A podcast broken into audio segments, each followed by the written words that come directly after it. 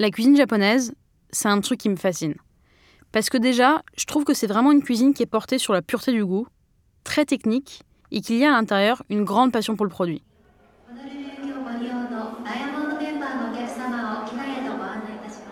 Pour moi, c'était indispensable d'y aller il y a quelques années pour pouvoir comprendre cette gastronomie qui est fascinante.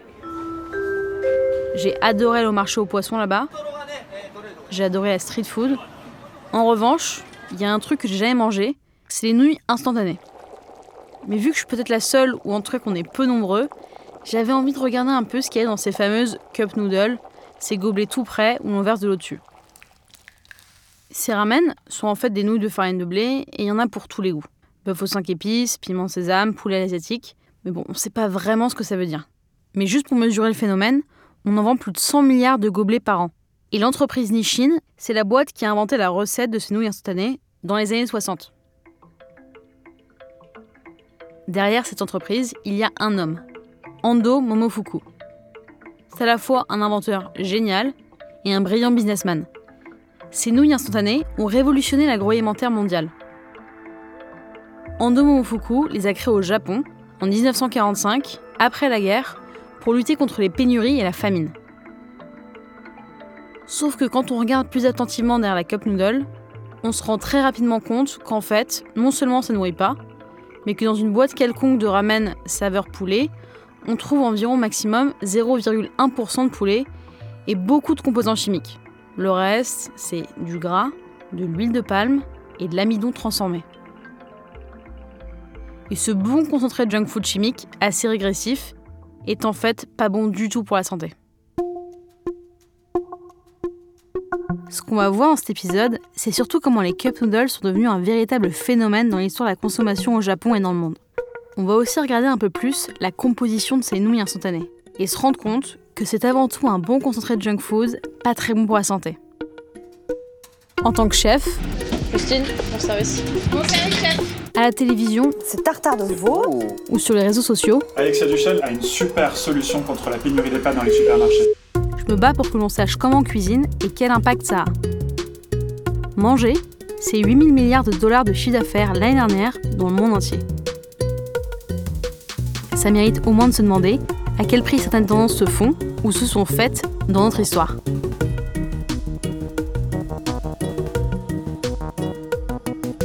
Je suis Alexia Duchesne et je vais vous montrer l'envers de l'assiette.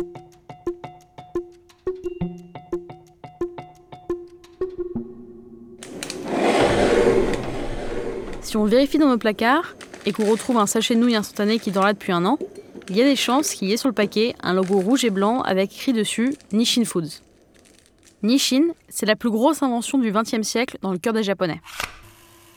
Une étude de 2000 de l'Institut de recherche Mizuho montre que la nouille instantanée arrive même devant les Walkman, les CD ou les jeux vidéo.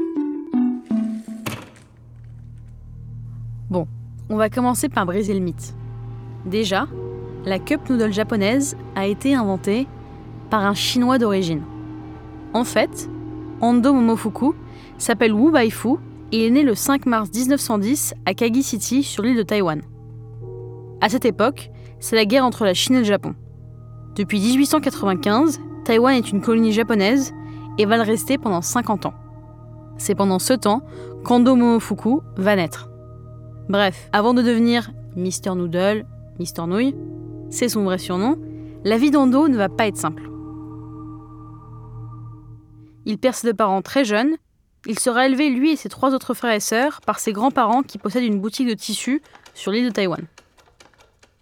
À la maison, il faut s'occuper de toutes les tâches. Le ménage, le nettoyage, la lessive, mais aussi la cuisine. Chaque jour, c'est lui qui prépare pour ses sœurs le petit déjeuner et les bento qu'elles vont emmener à l'école. Dans le Japon méga patriarcal de l'époque, être en cuisine pour un garçon, c'est déjà révolutionnaire. En 1932, il n'a que 22 ans et il ouvre déjà sa première boîte à Taïwan. Rien à voir avec la cuisine et les nouilles au départ, Momofuku propose des sous-vêtements et des chaussettes super qualité avec du tissu en jersey importé du Japon. On est encore loin des nouilles instantanées, mais il a déjà le sens du business et de l'appétit pour ça. Tellement que Taïwan, c'est sympa, mais c'est un peu petit pour l'ambition Ando. En 1933, il s'installe à Osaka, ce grand port du Japon où le textile marche à fond. Rien ne l'arrête jusqu'à la Seconde Guerre mondiale, la fameuse guerre du Pacifique entre l'Empire du Japon et les Alliés. United States of America was suddenly and deliberately attacked by naval and air forces of the Empire of Japan. Là, la vie d'Ando va être bouleversée. Mais sans la guerre, les cup noodles ne seraient peut-être jamais retrouvés dans autant de bols et d'appart étudiants dans le monde. En fait, au Japon, en 1941, Osaka est devenue très dangereuse. Il y a des bombardements tout le temps et Momofuku va se réfugier à la campagne. C'est loin d'être le paradis en pleine guerre, mais il va avoir une idée par minute puisqu'il va se mettre à produire absolument tout. Du charbon, des diapositives, du sel, des maisons préfabriquées et même des pièces détachées pour les moteurs d'avion. Bon, au final, ça va mal finir puisqu'il va être inculpé de détournement de marchandises et faire de la prison. Mais son côté touche à tout va lui donner son idée à la fin de la guerre, le 15 août 1945. Les usines, les maisons, toute l'économie est à reconstruire à cette époque, mais le pire en tout ça, c'est le manque de nourriture. Ça a vraiment touché et traumatisé des générations de Japonais et aussi marqué un sociologue français parti s'installer au Japon pendant plus de 20 ans. Jean-François Sabouret, c'est son nom, a pu y rencontrer beaucoup de ses familles lorsqu'il était là-bas. Le truc qu'il me raconte en plus, c'est que le Japon n'avait plus de colonies à la fin de la guerre. Il est seul et n'a aucun moyen d'apporter des produits, et donc ça va être le début des famines. À partir du moment où la guerre cesse, 69 villes japonaises avaient été détruites. C'était la misère. Des gens mouraient de faim. C'était incroyable.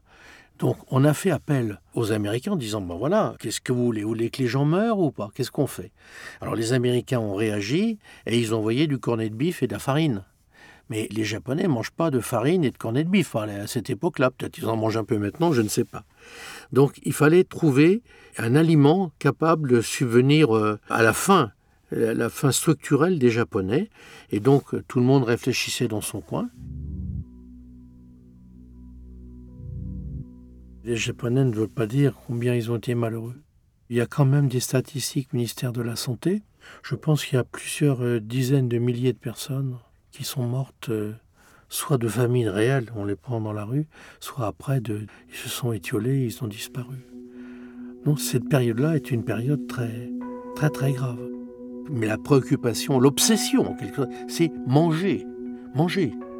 Ils faisaient des kilomètres pour avoir 3 kilos de riz, etc. Ils avaient retrouvé une bouteille d'huile quelque part qu'ils échangeaient contre. C'était manger. Je les comprends tout à fait.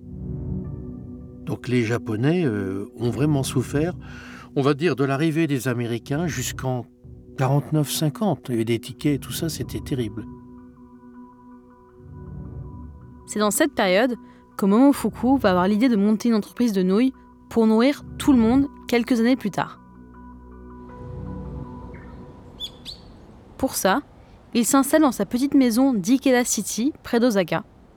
Fin des années 50, le Japon va mieux, l'espérance de vie remonte à 60 ans et les Américains envoient massivement du blé. Dans le fond du jardin, il installe un petit atelier, une sorte de labo d'apprenti sorcier de 10 mètres carrés, dans lequel il passe ses journées et une partie de ses nuits. Au départ, le matériel qu'il a à disposition est assez artisanal. Il a juste une machine pour faire des nouilles et un wok. Son idée, c'est de créer une recette simple en y ajoutant juste de l'eau. Le problème, c'est que si on fait des nouilles fraîches et qu'on les mélange juste avec de l'eau chaude, bien ça fait une espèce de bouillie immangeable. Ondo va essayer des dizaines de recettes avec de l'amidon de pommes de terre, de l'igname, de l'extrait de poulet, avant d'arriver à la formule magique. Et un soir, il va avoir sa révélation. Sa femme est en train de préparer des tempura pour le dîner. La tempura, c'est une pâte croustillante à base de farine et d'eau qu'on utilise pour enrober des aliments et qu'ensuite on va faire frire dans l'huile bouillante. Ando remarque que l'enveloppe de farine rejette des bulles et qu'elle évacue l'eau. Ça fait tilt dans sa tête et il réfléchit d'un coup à plonger les fameuses nouilles dans l'huile bouillante pour enlever l'eau à l'intérieur. Il fait le test et ça marche. Les nouilles sont légères, croustillantes et surtout sèches, donc faciles à conditionner. Il verse ensuite l'eau chaude dessus et bam, les nouilles se décollent les unes des autres et quelques minutes plus tard, elles retrouvent leur texture d'origine.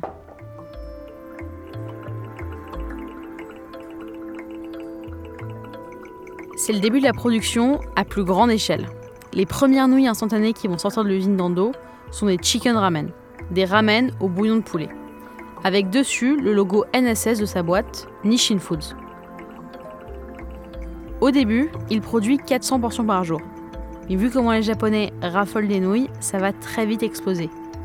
Et les nouilles d'Ando sont vite surnommées les nouilles magiques. Surtout que, de ce que me raconte Jean-François Sabouret et de ce que j'ai vu là-bas, au Japon comme partout, la classe moyenne ne peut pas se payer de la viande tous les jours.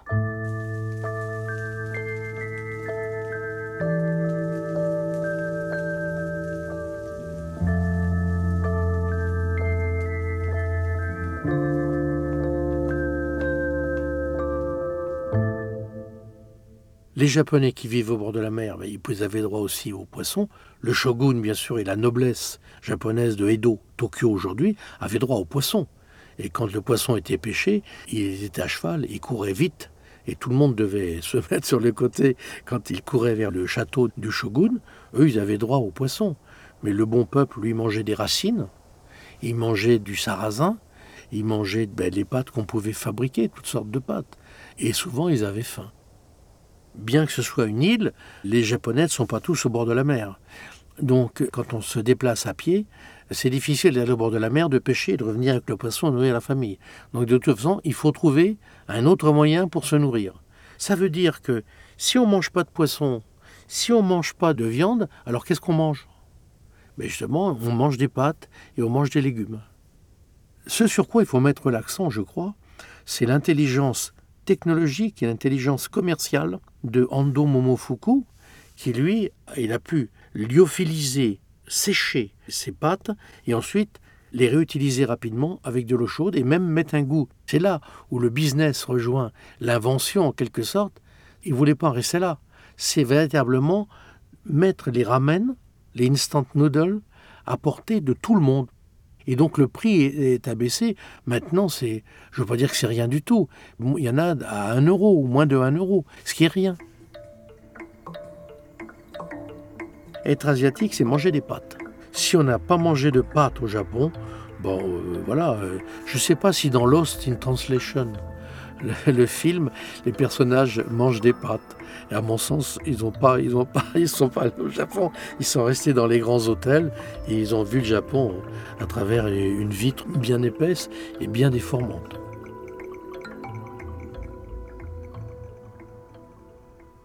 En deux ans seulement, Ando Momofuku vend 100 millions de sachets de nouilles. Le début des années 60, c'est pile le moment où les supermarchés et la télé se développent au Japon. Ando sauve de la pub dans les jeux télé ou des spots où il montre l'image d'un enfant actif et en bonne santé après son bol de nouilles. Dans la réalité, c'est moins ça. Une étude sur des femmes coréennes, publiée en 2014 dans la revue médicale The Journal of Nutrition, montre que plus les femmes mangent de nouilles instantanées, plus elles risquent de souffrir d'un syndrome métabolique, donc d'une maladie cardiaque ou d'un diabète. Mais à l'époque, Ando ne se pose pas du tout ces questions. Son business marche tellement qu'il commence à avoir des concurrents partout au Japon. Des dizaines d'autres boîtes commencent à se monter et peu importe la qualité. Le principe, c'est quasiment de copier la forme et le logo de Nishin, au point que certains clients mangent des nouilles de contrefaçon et tombent malades et que dans la presse, on commence même à parler d'empoisonnement. Pour éviter le bad buzz, Ando préfère vendre sa recette. Des dizaines de sociétés l'achètent et donc ces nouilles vont se retrouver partout. Mais Ando garde toujours un coup d'avance. En 66, il a un déclic. Il est en voyage d'affaires aux États-Unis pour faire une démonstration de ses nouilles dans un supermarché. Il se rend compte que les Américains n'ont pas forcément de bol à disposition pour les mélanger et qu'ils utilisent un gobelet plastique. C'est comme ça qu'il va avoir l'idée du fameux cup noodle qui se vend aujourd'hui par milliards, le gobelet à nouilles où on mange directement dedans. À l'intérieur, les aliments sont maintenant lyophilisés, c'est-à-dire congelés puis déshydratés. C'est la deuxième grande révolution d'Ando qui fascine Jean-François Sabouret, le côté pratique. Pendant 20 ans au Japon, il a vu à quel point ça collait surtout parfaitement au mode de vie des Japonais. Eux, ils vont au Family Mart, au 7-Eleven, et donc ils vont dans les supérettes. Bon, maintenant ça existe un peu en France. Il y a une sorte de banc, et puis on achète des cap noodles. Il y a de l'eau chaude qui est préparée en permanence. On met l'eau chaude dedans et on peut manger. Donc déjà, dès qu'ils arrivent là, dans le supermarché, ils mangent. Et puis ils achètent euh, un complément, un yaourt, des fruits, ils achètent des journaux. Quelque part, il y a toute une vie qui se fait dans les petits supermarchés japonais. Ce que l'a dit, c'est pas de la grande cuisine, mais eux, ils survivent de cette façon-là. Et puis, les Japonais, encore célibataires, quand ils vont au travail le matin, parce qu'ils font des heures terribles, ils rentrent le soir à 11h minuit, sont morts de fatigue. Heureusement, il y a les supermarchés qui sont encore ouverts. Le matin, ils se lèvent, ils s'habillent et ils partent en courant. Et quand ils ont 3-4 minutes devant eux, tout en regardant le train qui arrive, ils commandent leurs pâtes sur le quai de la gare. Hein, et il y a même des magazines qui vous disent, dans telle gare, il y a quelqu'un qui vous fait des pâtes, des ramen ou des soba formidables. Et il y a des gens qui prennent le train pour aller manger les pâtes sur le quai de telle gare c'est quelque chose de particulier, c'est un amour particulier que les Japonais ont, entretiennent entre le train et les pâtes.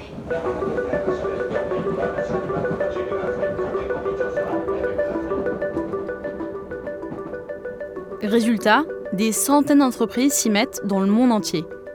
La planète est inondée de cup noodles.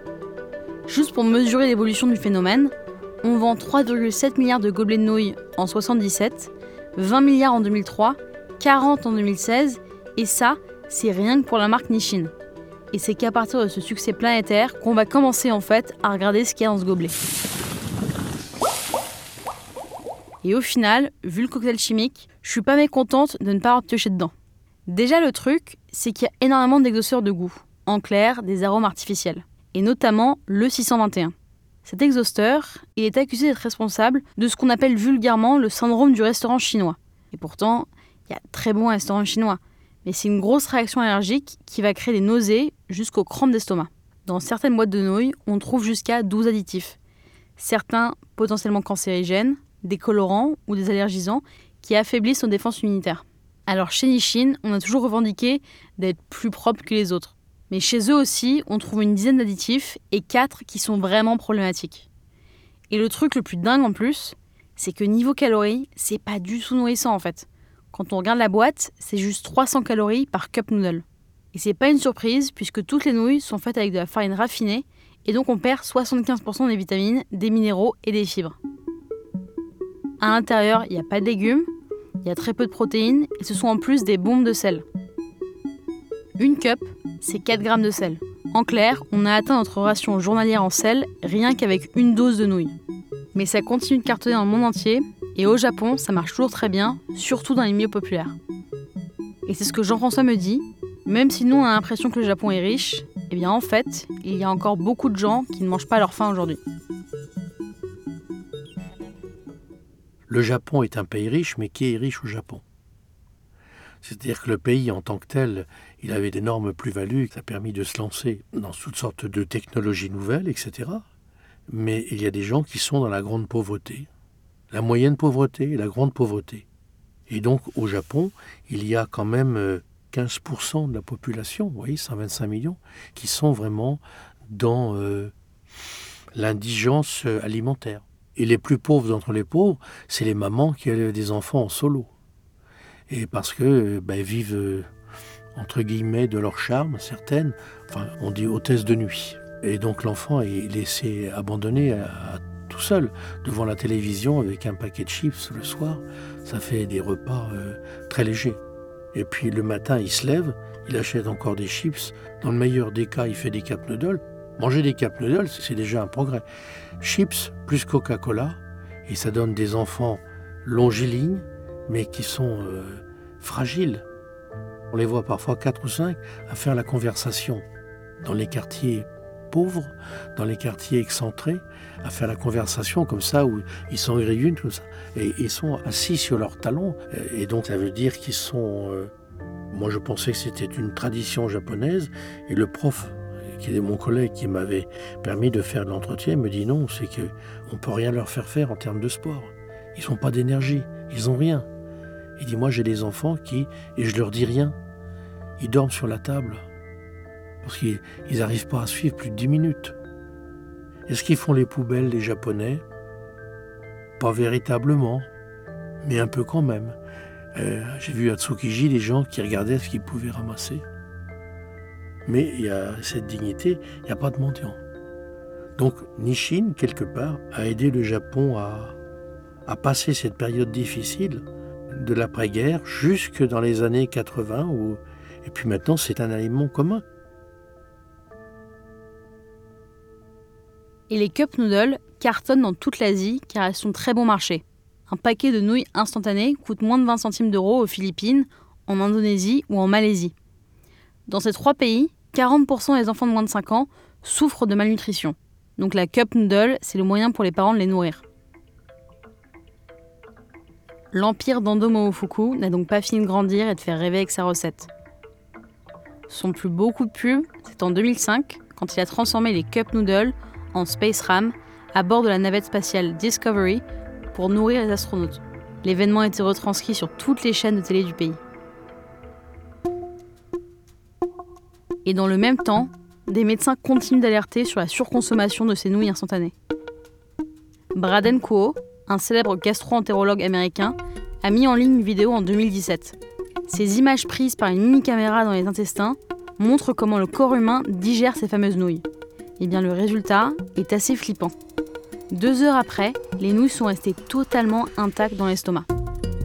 Manger, c'est 8000 milliards de dollars de chiffre d'affaires l'année dernière dans le monde entier ça mérite au moins de se demander à quel prix certaines tendances se font ou se sont faites dans notre histoire.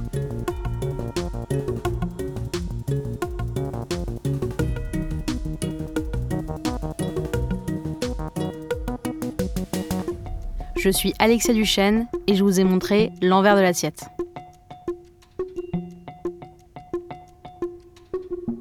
L'envers de l'assiette est un podcast de Brut, produit par Paradiso Média et écrit par Charles Carrasco. Retrouvez-nous sur toutes les plateformes d'écoute et découvrez nos autres podcasts originaux, Bruit et réel. À bientôt pour un nouvel épisode.